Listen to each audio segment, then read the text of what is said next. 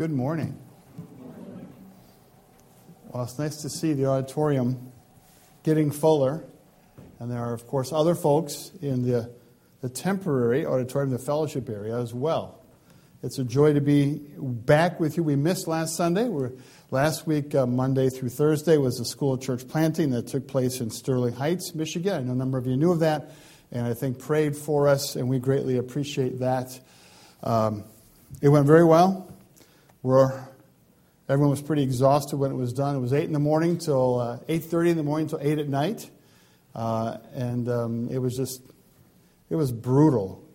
I'm the coordinator. I'm the guy who organizes it, and I can tell you, we killed them. It was brutal, but there was so much to pour into the time that it was needful to spend that much time into it. So I appreciate your prayers. Victoria and I had a wonderful time, and also had a chance to reconnect with some old friends and then actually build some new friendships as well.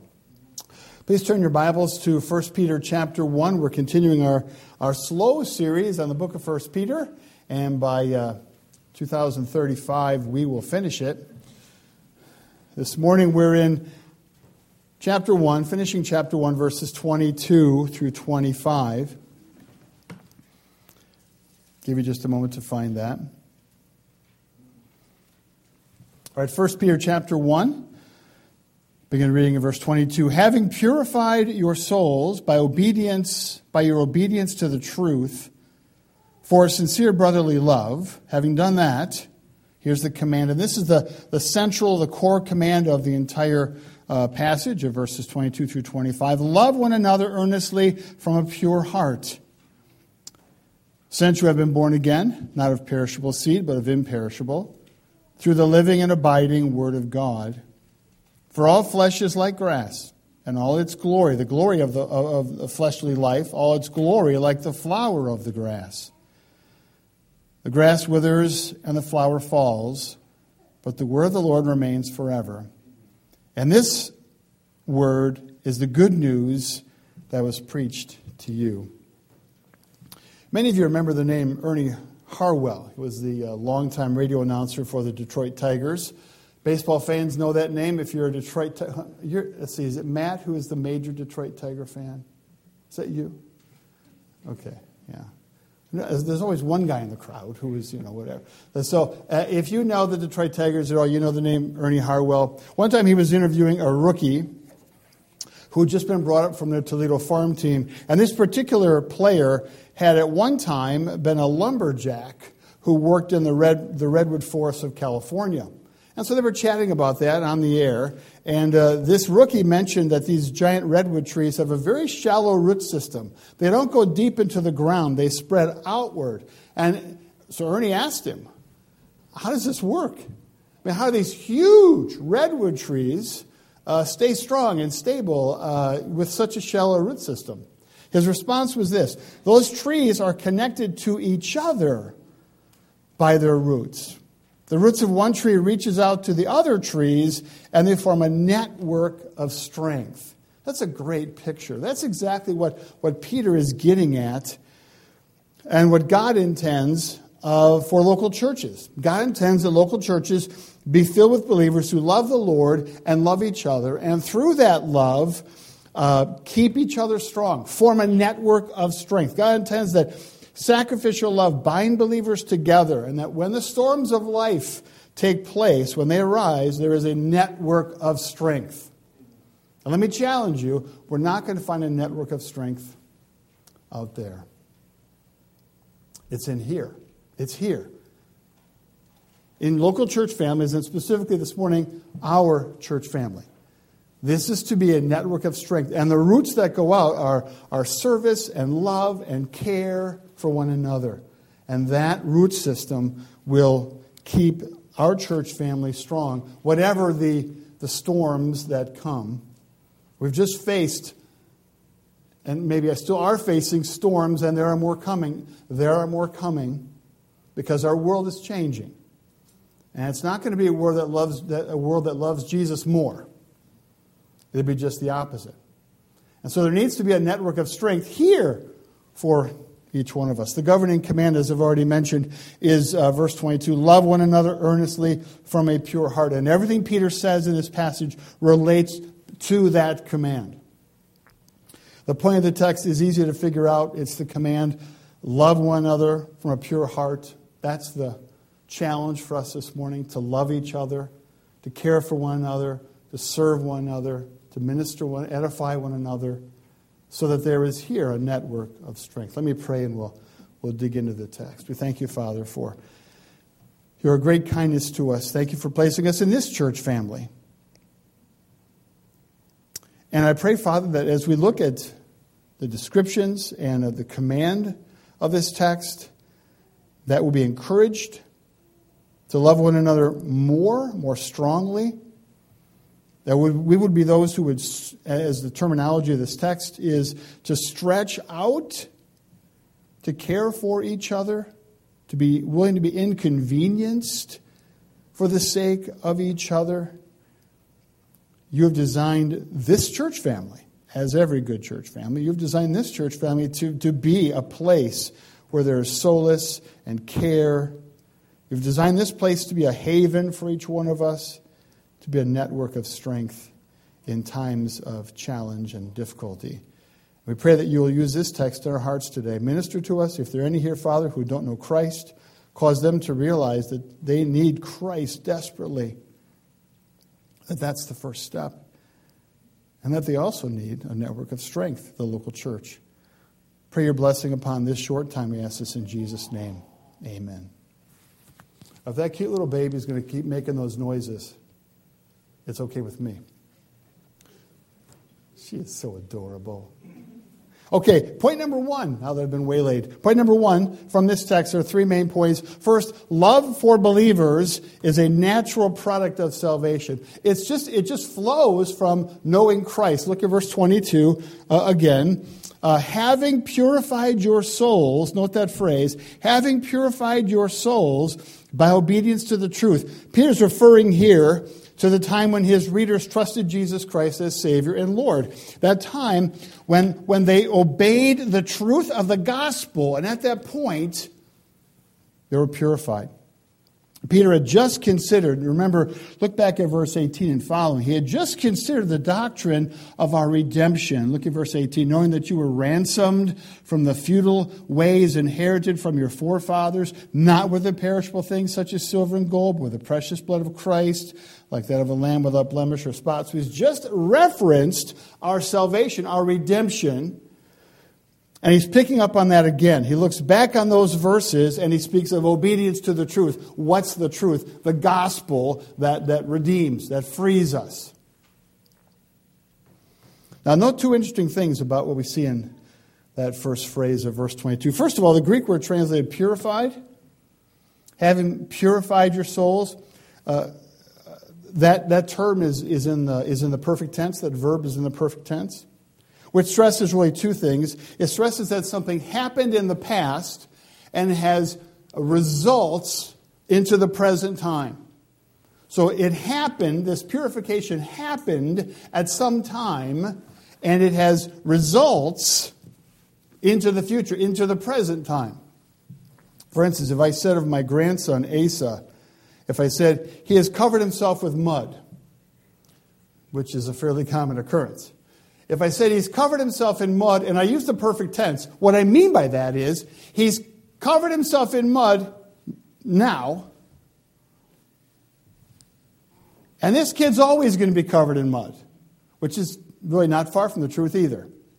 Anyway, he covered himself with mud, and now he's in a permanent state of mudness. That's not a word, but I think you get the point. He's in a permanent state of mudness. This kid's covered with mud. He's always going to be covered in mud. That's the idea of the perfect tense, and that's the idea that this communicates here. That there was a time when you were not purified, but through obedience to the truths of the gospel, God purified you, he saved you, purified you, and now you are always in that state of being pure in the eyes of God. That's the idea. Now, is Peter saying that we'll never sin? We were purified and we're never going to sin again. That'd be nice. It's not what he's saying as far as this life is concerned, right? We know from many passages of Scripture, from our own experience, that we still struggle with sin.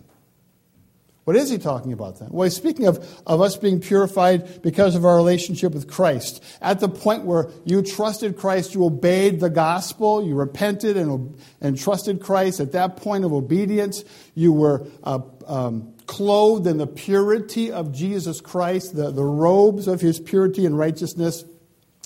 And you will always be clothed in that purity. That's the idea. The Father will see you in the cloak of the holiness and purity and righteousness of Christ from that point on. He will always see you in Christ and in that purity. The second interesting thing we see in verse 22, and this is important, is how it connects our salvation with a love for other Christians. How it connects our redemption, our salvation, with the fact that we love other believers. Notice the word "for" there in verse 22. Love one another earnestly. I'm sorry, verse 22, the beginning. Having purified your souls by your obedience to the truth for a sincere brotherly love. Look right there. Let me just give you a few other ways that you could translate this. The little Greek word actually speaks of result here. And it doesn't come across as clearly in the ESV as I wish it would. It speaks of result. The idea is that salvation results in or produces. Salvation produces love for the brethren. So look at that verse. Look at the word "for."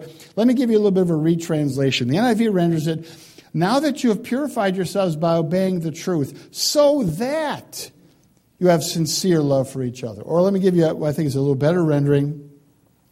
"Now that you have purified yourselves by obeying the truth, which results in you having sincere love for the brothers, for your brothers." So your purification, that the fact that you stand now in Christ, your salvation, your purification, it results in something. It produces something. It produces a love for other believers, a natural and normal outgrowth of salvation is a love for other Christians. The natural tendency produced by the heart of someone who has been redeemed is to love others whom Christ has redeemed. Salvation changes the heart. We live in such a I'm the center of attention world. I mean, how much time, how many pictures of yourself can you take? From how many angles? All right, let me move this piece of hair. Now it's a new picture. How much time can we spend taking pictures of ourselves, focusing on ourselves?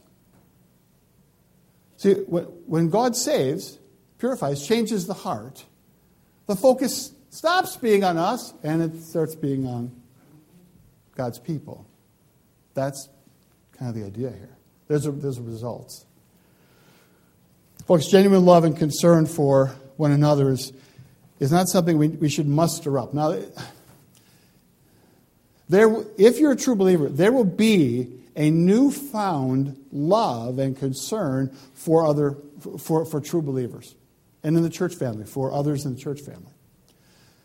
It shouldn't be something that we have to muster up. I really have to work at loving all these people. Now, I'll mention in a second that there is work involved.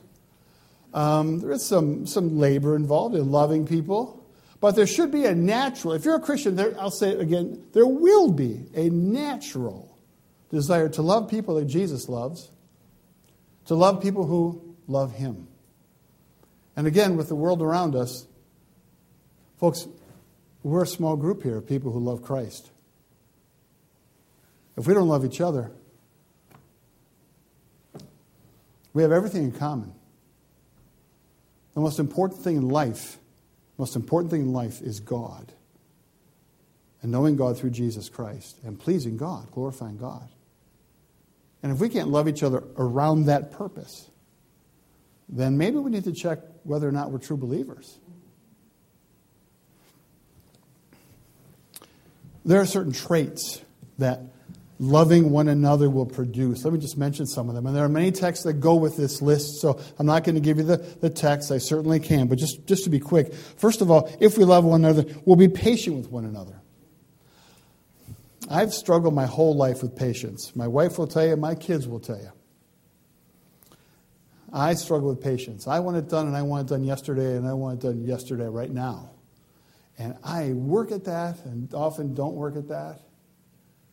We need to be patient with one another. We need to forbear. If we love one another, we will forbear idiosyncrasies and disagreements. I don't like the Detroit Tigers. I still love Matt, not quite as much as if he loved another team, but I still love him. You know, there are differences, there are idiosyncrasies, there's weirdnesses. You're a little different in this way, and I don't think the way you think. Christians forbear all those crazy things because they're just nothing. There's Christian forgiveness. We readily forgive one another. Why do we do that? Because we've been forgiven, according to Jesus, it was 70 times 7. We've been forgiven a Mount Everest of sins. And so we can forgive the little pebbles that that offend us, that are sinned against us. And are you going to be sinned against out there? Absolutely. Are you going to be sinned against in here? Absolutely. Because we're all still sinners. And what are you going to do when someone sins against you? I mean, actually does. Not just kind of blows it and says the wrong thing and doesn't know it. That's something you have to forbear. Someone blows it and they don't realize they offended you. You forbear. They didn't know what they were saying. They didn't realize. Okay, what about the person who actually sins against you? They say something, they do something. They intend to hurt you. They gossip about you. Whatever it is. What do you do then? You forgive. Because you've been forgiven a Mount Everest of sin by God. And we can forgive the little pebbles committed against us. And we must, according to the Scriptures. If we love each other, we'll try to avoid being a stumbling block to one another. Don't. If someone's going to be pulled into kind of sinful choices by you doing certain things, don't do those things. We need to bear one another's burdens. You see a need there? You try and meet it. If you can't meet it, you pray for that need. I mean, if you can't physically meet it, you pray for that need. And then the next thing, we pray for one another. If we love one another, we pray for one another. We encourage one another in our Christian walk. We try to be edifying and uplifting in our speech. We support and serve one another if we love one another. This is the kind of thing that's occurring in our ministries to one another. According to Peter, a truly redeemed person loves others who've been redeemed. By the way, there are other passages that make this point even more strongly. Let me read to you two passages in 1 John that make this point really strongly. 1 John 2, 9 and 10 says, whoever says he is in the light, whoever says I'm a Christian, and hates his brother is still in darkness. Now just let that sink in for a second. Whoever says, I love Jesus, I'm a Christian, I'm in the light, but I hate you people. Or I don't love you, don't care about you. No, you don't understand Christianity. You don't understand who Jesus is, what Jesus has done. You don't understand what God's done for you. You're not really a Christian. You don't get it. You're still in darkness, John would say. He goes on to say, whoever loves his brother abides in the light. Chapter 3:14. This is even stronger. We know that we've passed out of death into life, spiritual death into spiritual life. Now, this is what you would expect. We know we've passed from spiritual death to spiritual life because we love God, because we love His Word, because we have a new way of viewing all of life, a new perspective, because we know we've passed from death unto spiritual life because we have absolute confidence in our heavenly home. There's 1,000 ways you could have ended that sentence. You know you've passed from spiritual death to spiritual life, that you are now a Christian. You know that you're a Christian by, and here's what he actually says, because we love the brothers. You know you're a Christian, that you've passed from spiritual death to spiritual life because you love Christians. Whoever does not love, he says, whoever does not love abides in death. You really can't say it more strongly than that, folks.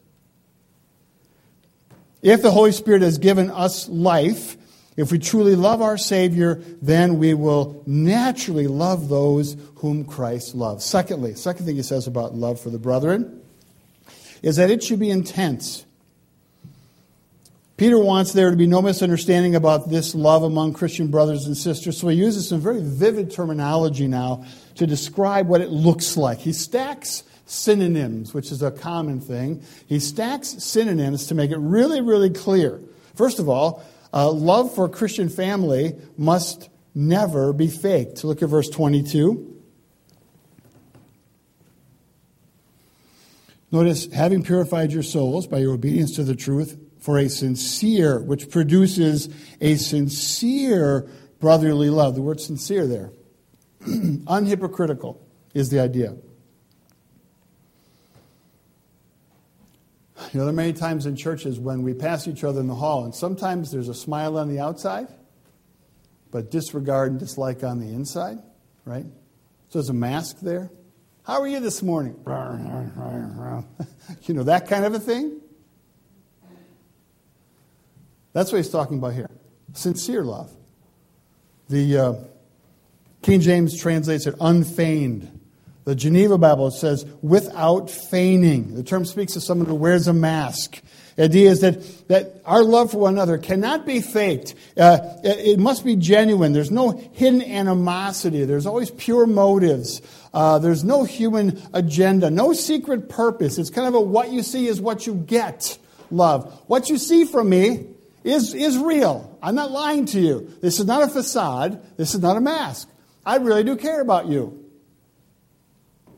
That doesn't mean that if you're ticked at someone in the church, you know, you necessarily take off the mask and you just give them the face when they walk by. I'm not, you know, what really the deal there is you deal with your own heart before you see them in the hall, or you deal with your heart and then you pull them aside and say, there's an issue here between us, right? So I don't recommend a false face. I also don't recommend that face. Folks, it's not enough that we act like we love each other. That's not enough. God's not happy with that. He's not pleased with that. Now, by the way, there are some cases where there are people who it's harder for you to love than others. There's some people in the church family that you're just more drawn to. Personality, background, whatever, the similar ages, whatever it is. You're drawn to them, and it's easy to love this person or this couple. And there are others in the church that I don't have a lot in common. Well, yes, of course you do, Christ. But other than that, we don't have a lot in common, or I don't click with that person. That's going to happen. There still should be a natural love for that person, but okay, so work on it. Develop it. Let me encourage you to ask the Lord to help you love that person. Pray for that person. If you've got someone who you don't click with, and that's inevitable, walk up to them, and I don't mean this in a passing in the hallway. How's it going? Any prayer requests? Yeah, good morning. I don't mean that. I mean, take some time. Hey, let's chat for a minute. How are you doing? And how can I pray for you? How are your parents? How's your family? Do you have any struggles you want to share? And I will be praying for them. Start doing that. And of course, not just the people that you don't click with, but everyone in the church. That should be what we're doing for one another. Our care should involve that. But certainly, if you're struggling with someone, you just don't click, that's a way to address that. And you will find that your heart will change if you really are praying for them and sincere in your desire to be a blessing to them. Secondly, love for Christian family must be intense. Notice the word earnestly. In the command, love one another earnestly from a pure heart. This is a really strong, really graphic term, a vibrant term. It speaks of a strong, deep-felt love. It literally means to stretch out for something or after something. And so the idea is that your love for other Christians is that which causes you to stretch. This is an inconvenient thing. I don't know how many of us would say, this is really fun. No, this stretching, the idea, of course, this is inconvenient love. Loving someone when I got other stuff to do. I got my own lawn to mow, folks. I got my own checkbook to balance. Thankfully, my wife does that, and if she didn't, we'd be in jail probably by now. I got other things to do with my life. Our lawn we got moles, Anyone know how to fix moles in the lawn? You come and find me, because these moles are taking over. You can be walking, and suddenly your foot just drops through a hole. It's not cool. We all have stuff to do, and we work. So you want me to help you move, which means I schedule, a month and a half of chiropractic afterward? You want me to do what? This word means that. You help them move. If you at all can, you reschedule your life. You get yourself a back brace.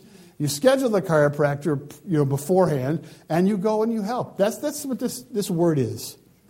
Inconvenient love for the brethren. Do we love each other? Is this love a love without hypocrisy? Is it love that's not passive? This isn't a passive love. In the hallway, how's it going? I love you. That's not what this is. Thirdly, love for believers is only possible if your salvation experience is founded upon God's word. Verses 23 through 25. And verse 22 states that we are purified by obeying the truth, and then expounds the idea that redemption and purification will produce love for Christian brothers. Now that you're saved, you'll have this natural inclination toward that.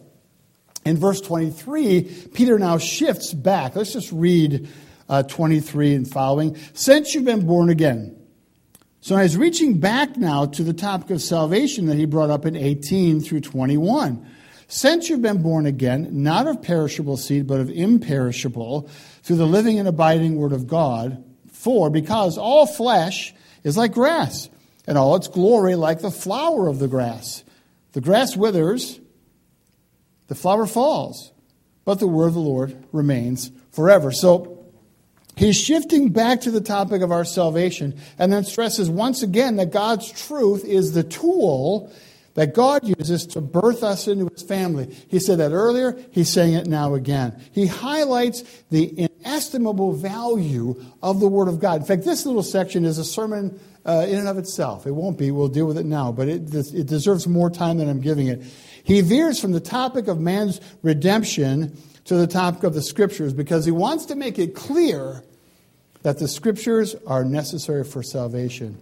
It is his word that God uses to save people. So, first, God's word is indeed the tool he uses to bring about the new birth. Twice in this section, Peter reminds his readers that God's word is the tool he uses. Verse 22, he states that we are purified by our obedience to the truth. Verse 23, he states that we're born again through the living and abiding Word of God. Now, we may wonder, why is he saying this? Why is he reminding them of this? Don't they know this? That salvation comes through an understanding of the truths in the Word of God about Jesus Christ, about our own depravity, about our own need, and about what Jesus Christ did on the cross. Don't they know that it's through the living and abiding Word of God that this message comes? Don't they get that? Absolutely they do. But they're prone to forget, just like we are prone to forget. So he brings it up again. So much of the biblical text is basically, remember this, remember this, remember this. You know this, remember it though. Paul often just says that, remember, remember, remember. In our world, and I'll just say our evangelical world, this truth is being forgotten. That the Word of God is the tool that God uses to save sinners. There are many corners of evangelicalism where things like drama, plays, productions, music, concerts, that's the main thing. We put up the eggs of our evangelism, we put in those baskets. And our worship services are filled with those kinds of things. The Apostle Paul and the apostles, they could have used drama. Do you know this? They could have used drama and concerts in their day. They had these huge amphitheaters. At the major cities, all had these huge amphitheaters. So if drama and music and these kinds of productions, if those or bring in Christian athletes to speak, Christian celebrities, all the kinds of things we see becoming or having become already pretty common, these are all things that the apostles could have done. The mechanisms were there in the early church. But what did they do instead? Preach the word, preach the word, preach the word, preach the word. That's what they did. Because there's something about the word itself, and there's something about the eyeball to eyeball in the preaching that God uses to open people's hearts and save them. And it hasn't changed. So he's reminding them, we need to be reminded as well. And let me encourage you, keep this in your mind. When you're encouraged by other Christians, you all should do this in your church. We now have these big concerts and these big plays and dramas, and it's really cool. You guys should do that at First Baptist of Marshall. Talk to your pastor. You're going to hear that kind of thing. Remember, it's the preaching of the word, the communication of the word that the Spirit uses to open blind eyes. Turn to 1 Corinthians 14. 1 Corinthians 14. This is a wonderful text that has been forgotten.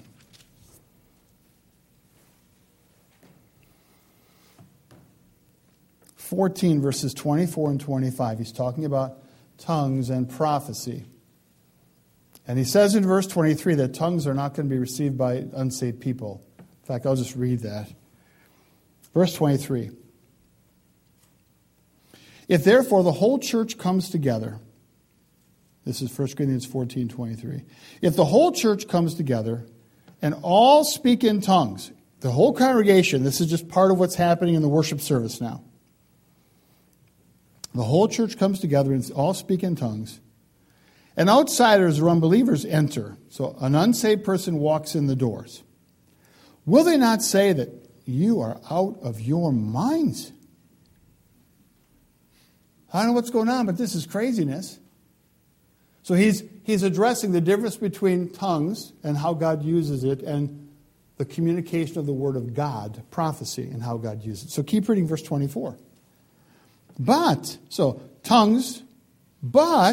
instead of that, if all prophesy, meaning the communication of the Word of God, okay?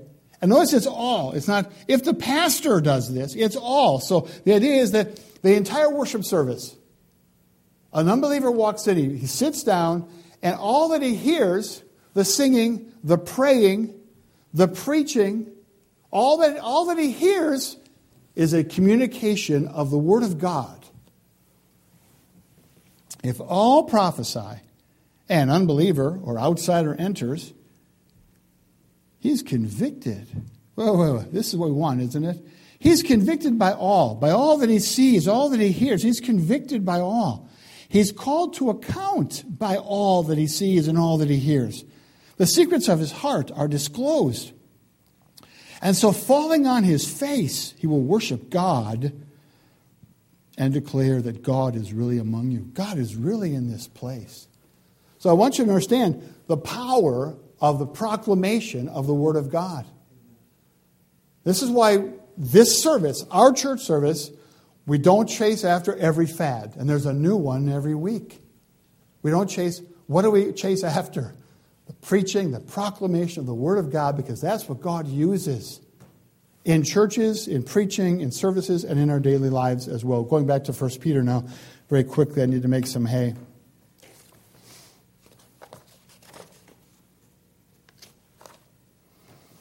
2, God's Word is indestructible. Notice he mentions it's imperishable in verse 22. It's indestructible. It cannot be corrupted. It's not subject to decay. Men have attempted to destroy God's Word for centuries, but to no avail. AD 33, the Roman Emperor, AD 303, the Emperor Diocletian issued an edict ordering all Christians to stop worshiping and to destroy all their Bibles.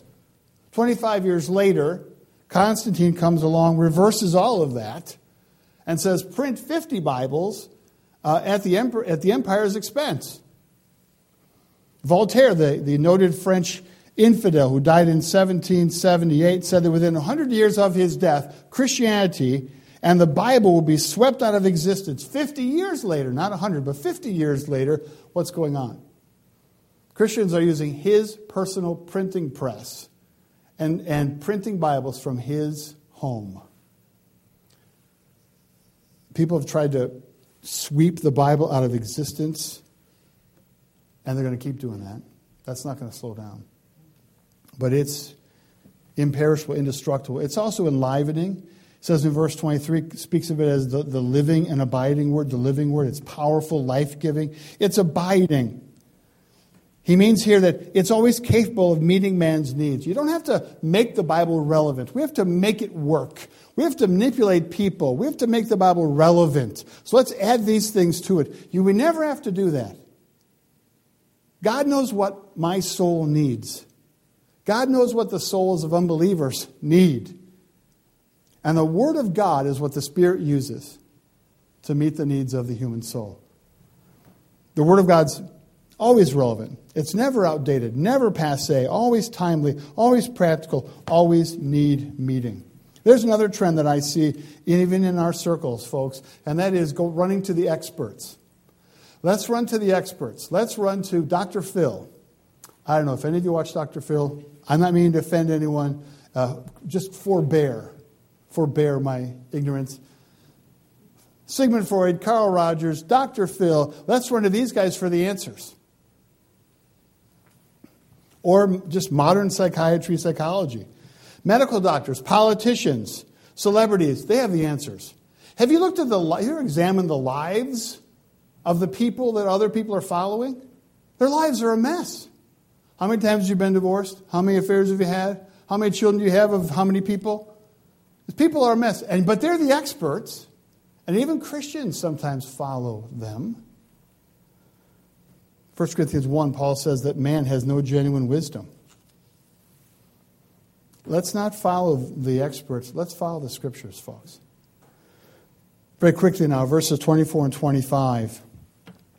You have this illustration from Isaiah 40, verses 6 and 8. Peter illustrates the fact that God's Word is always relevant and of enduring value by quoting this portion of Isaiah. In this quotation, he points out that God's Word is more enduring than those things the natural man finds most valuable. So look at the text. All flesh. So what are the most valuable things to us? All flesh is like grass. Flesh meaning my body, my health, my earthly, fleshly life. That's valuable to me. And then look at, and all its glory. What's all its glory? The glory of the flesh. So all its glory refers to all those things that we pride ourselves in. It refers to things like wealth and rank and talent and beauty and learning and achievement. So notice, all flesh, all my earthly stuff and my earthly life and all the glories of my life, all those things. The flesh is like grass. My body is like grass. And all the glories of my earthly fleshly life are like the flower of the grass. And then he gives us the deal. He tells us what's really going on. Hey, folks, the grass withers. Your earthly body is going to die. It's going to wither. I hate to see it happen to myself, but it's happening right now as I stand here. Our bodies are getting weaker and weaker by the day. And the flower, all the glory, all the things we run after, it's like the flower. And the flower falls. Petals just drop off, and it all dies. But in contrast to all that, the Word of God remains forever.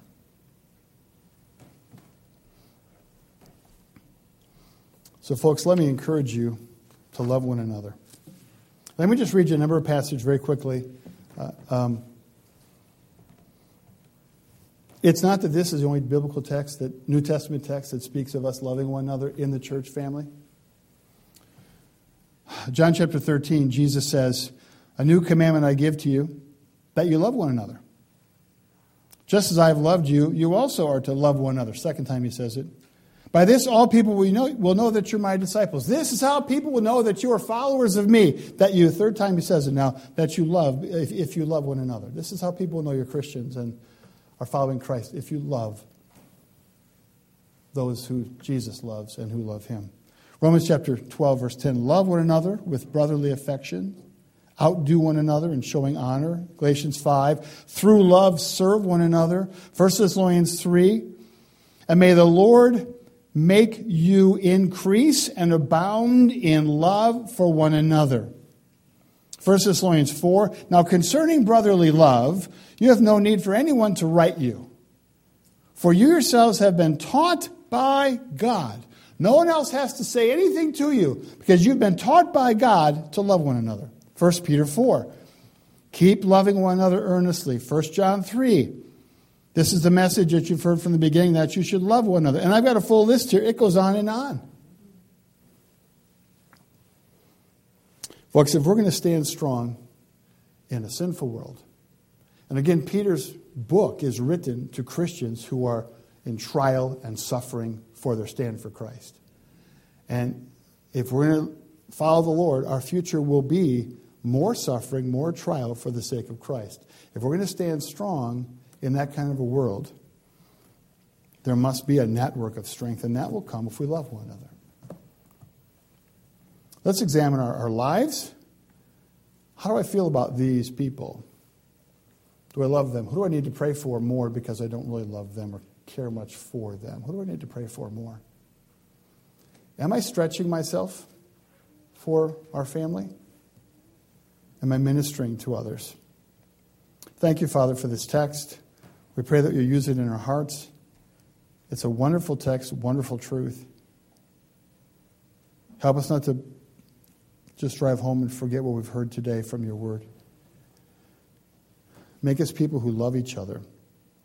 We should naturally do so, but we know we have to work at this by your grace and kindness. Help us to love one another and build here a network of strength so when the trials come and the storms of life come, we can support each other and hold each other up. We pray these things in Jesus' name. Amen.